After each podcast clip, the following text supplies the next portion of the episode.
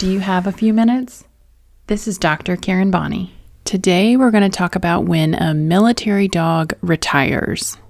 Last week, I proudly attended a retirement ceremony at the iconic Fenway Park in Boston for military working dog Quail. Over the years, I have had the luxury of being exposed to many different categories of working dogs. I touched a little bit on this topic in episode 15 with Drew about our own working dogs, but I've also been exposed to learning more about military and police working dogs, and I cannot tell you how impressed and mesmerized I am by them. The drive and the dedication is beyond what we deserve in this world. It really is just the grit and the grind that these dogs possess to protect our nation, the passion that lies between the ears of these four legged grind horses is something to be reckoned with. I've decided that my passion lies within the canine and human capacity, and I will do everything I can to make my own dreams come true, to surround myself more closely with more working dogs. And attending this retirement ceremony was the first step. When I saw the invitation to Quail's retirement, I knew this was something that I could not pass up. So I rearranged my schedule and I made my way down to Fenway Park to witness what I would say is one of the most impressive things I've seen in a long time. But before we get into the discussion of the actual ceremony, let's talk a little bit about the history of military dogs. The practice of using dogs for hunting is definitely not a modern concept. According to War Dogs Canines in Combat, a book by Michael Lemish, during the Spanish American War of 1898, the commander of a cavalry troop took a dog named Don with him on every patrol. The commander said, Dogs are the only scouts that can secure a small detachment against ambush in these tropical jungles. The idea of specific military working dog training programs did not become popular until World War I. Germany and the United Kingdom both implemented dog training programs in the early 20th century. By World War II, the U.S. military was officially training dogs as well. The War Dog program was stood up in 1943 with the building of the training center in Front Royal, Virginia.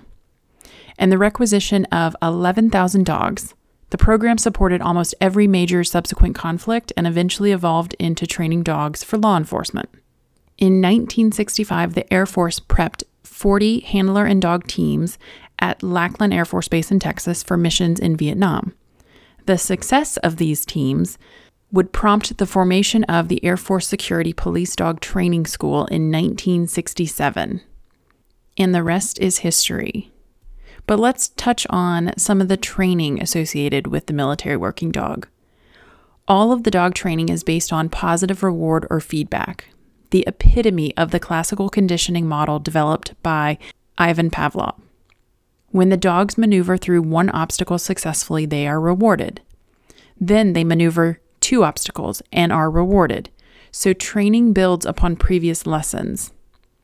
Eventually, the dogs will do the entire obstacle course without a reward until the very end, which is how trainers develop the dog's instincts to want the reward. This instinct or desire is crucial for the dog's motivation. And of course, all of these rewards must be instinctive prior to them being certified as a military working dog. They have to be able to do this without any reinforcement, other than simply the handler's praise and affection. So it's not like us training our dogs with treats in order to get them to sit and stay.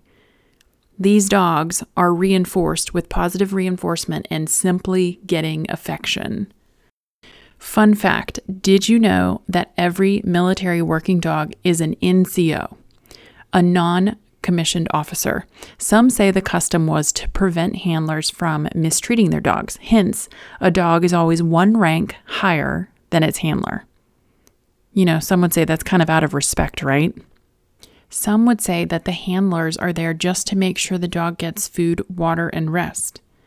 The handlers are there to motivate the dog when it gets tired or ready to quit. The dog is the worker bee of the team. Perhaps the most important part of the bond is that the handlers are just there to translate what the dog is saying. That bond is super unique. So let's get back to the ceremony that I attended.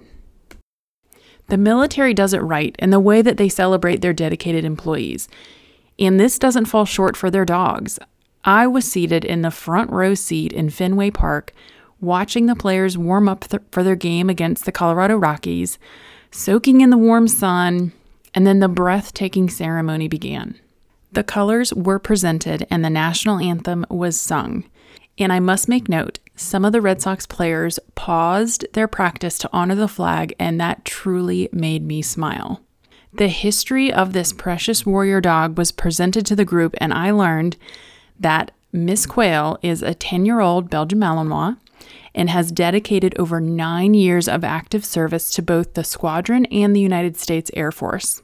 Throughout her remarkable career, she has protected Hanscom Air Force Base and her country, displaying courage and devotion beyond measure. This beautiful military working dog has spent more than three quarters of her life defending Hanscom Air Force Base and her country.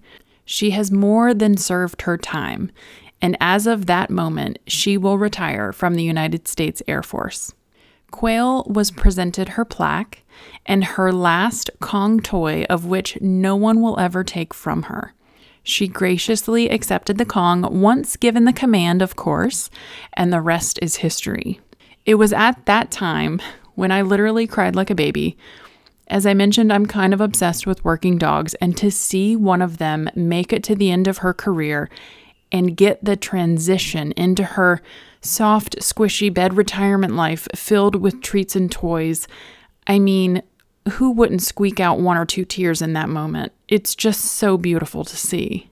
As Quail now embarks on a new chapter of her life, I cannot help but take a moment to express my deepest appreciation for her service and sacrifice. And not only her service and sacrifice, but all military working dogs, all working dogs in general. Quail's legacy will continue to inspire and hopefully remind us all of just the extraordinary contributions that the military working dogs do for our nation's security. If it teaches us anything, it teaches us about grit, grind, and dedication. If you want to learn anything about those qualities, just spend time with any working dog you will see the passion behind their eyes and the drive within them.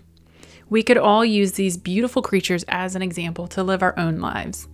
As I've said before and will forever say, we do not deserve dogs. Best of luck to Quail and her forever life of restful days and unlimited treats and toys.